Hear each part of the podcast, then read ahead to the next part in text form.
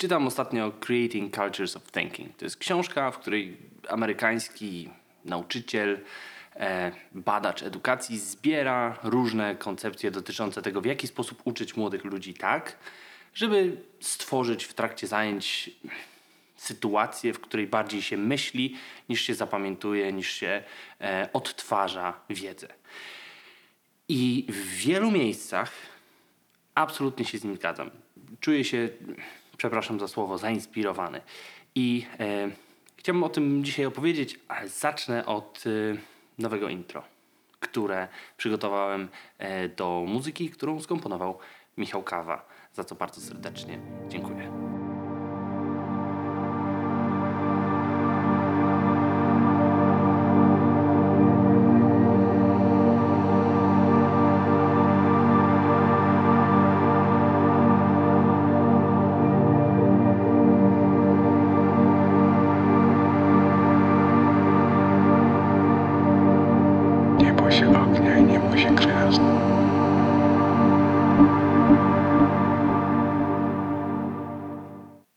Creating Cultures of Thinking to książka, która opowiada o tym, w jaki sposób amerykańscy, australijscy, światowi nauczyciele podchodzą do problemu budowania kultury myślenia.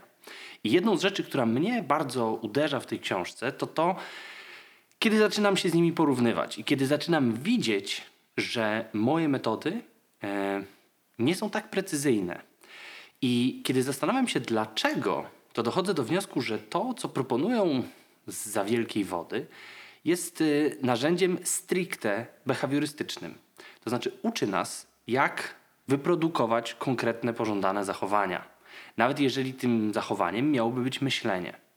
I teraz myślę sobie o tym, że mm, moje zajęcia nie narzucają tak y, konkretnych i tak sztywnych ram. W trakcie moich zajęć dzieje się bardzo dużo rzeczy, które są e, wynikiem sytuacji, nie są przygotowane wcześniej.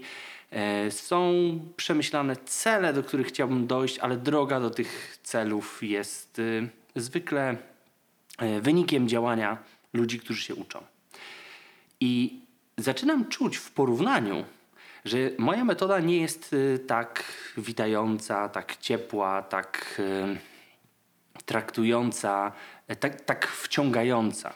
Zwykle zostawiam bardzo dużo przestrzeni na to, żeby człowiek, który się uczy, mógł sam podjąć decyzję. Zakładając między innymi, że może podjąć decyzję, że nie będzie się uczyć. Że zmarnuje, albo może inaczej, spędzi czas ze mną inaczej niż ja bym sobie tego życzył. I to powoduje, że odpowiedzialność za to zaangażowanie nie jest po mojej stronie, jest po stronie osoby, która się uczy. Doświadczyłem tego, pamiętam, przygotowując swoją pracę magisterską, gdzie właściwie zostałem z problemem sam. W sensie nie, że zostałem opuszczony, ale czułem, że cała odpowiedzialność jest po mojej stronie. I wspominam to teraz, kiedy myślę sobie o tym, jak mm, zostawiam moich y, uczących się z problemami.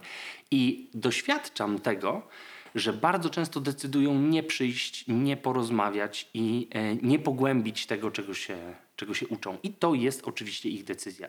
Zastanawiam się, na ile ja mógłbym tak skonstruować swoje uczenie, żeby e, bardziej zachęcać, żeby bardziej zapraszać.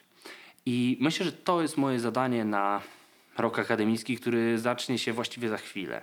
Myślę sobie, że to, co stawiam sobie za cel, to przede wszystkim zachęceniem moich uczących się do tego, żeby do mnie przychodzili, a nawet zmuszenie ich do tego.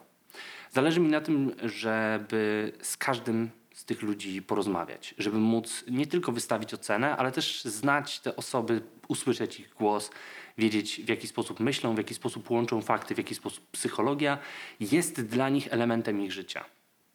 I e, mam nadzieję, że ta konieczność przygotowania się do indywidualnej rozmowy ze mną, która pewnie będzie zajmowała dużo czasu. Ale z drugiej strony, jak myślę sobie o tym, ile czasu poświęcam na sprawdzanie prac, które na koniec semestru wpadają mailem, to wydaje mi się, że ten czas będzie porównywalny. A na pewno dla mnie będzie spędzony w e, przyjemniejszy sposób, bo nie będę sam z komputerem, tylko będę z, e, rozmawiał z autorami prac, którzy y, chcą uzyskać zaliczenie. Zatem myślę sobie, że czas teraz przygotować się do spotkań z moimi studentami w taki sposób, żeby móc ich lepiej znać i żeby móc lepiej świadczyć o tym, co oni robią. E, myślę sobie też, że mm, następny semestr to moment, gdzie chciałbym już mniej uczyć, a bardziej tworzyć sytuację, w której inni ludzie się uczą. I to mówię zawsze. I to mówię co semestr, i to mówię, to mówię co tydzień. Natomiast dzięki e, Creating Cultures of Thinking zaczynam widzieć narzędzia, takie e, zwroty, pytania i przede wszystkim to, żeby nie śpieszyć się z zamykaniem tematów, żeby nie rzucać od razu odpowiedzi, żeby zostawić przestrzeń na błądzenie i poszukiwanie i żeby potrafić ocenić coś e, nie na podstawie tego, co ktoś powie, tylko na podstawie jego refleksji na ten temat. Myślę sobie o tym, że mm, mm, psychologowie dziś bardzo często stają przed wyzwaniem diagnozowania e, zjawisk, które jeszcze nie zostały opisane. I umiejętność odczytania mm, listy objawów to inna umiejętność niż umiejętność zidentyfikowania tego, w jaki sposób człowiek funkcjonuje. Od lat uczę o modelu patogenetycznym i salutogenetycznym. Natomiast teraz chyba zacząłem wreszcie to czuć. Zacząłem czuć, że to nie chodzi o to, żeby ktoś mógł powiedzieć, czy ta osoba jest, czy nie jest wysoko wrażliwa, introwertywna, e, perseweratywna itd., tak itd. Tak Tylko jak ta osoba funkcjonuje. I wydaje mi się, że do tego potrzeba zajęć, których bardziej dyskutujemy i kwestionujemy, niż godzimy się na to, że coś jakieś jest. Wydaje mi się, że w nadchodzących y, tygodniach i miesiącach bardziej będę filozofował w psychologii niż e, uczył psychologii jako e, zbioru rzeczy do zapamiętania. Mm, mam też bardzo wygodną sytuację, bo spodziewam się w następnym semestrze spotkać z ze świetnymi studentami. I mam nadzieję, że oni bardzo szybko pozwolą mi zobaczyć, czy to, co robię, ma sens i jak to modyfikować tak, żeby to miało sens nie tylko dla mnie i żeby nie tylko świetnie się o tym opowiadało na YouTube i na Instagramie i na TikToku, ale żeby e, faktycznie przynosiło to korzyść. E, tak. Do zobaczenia.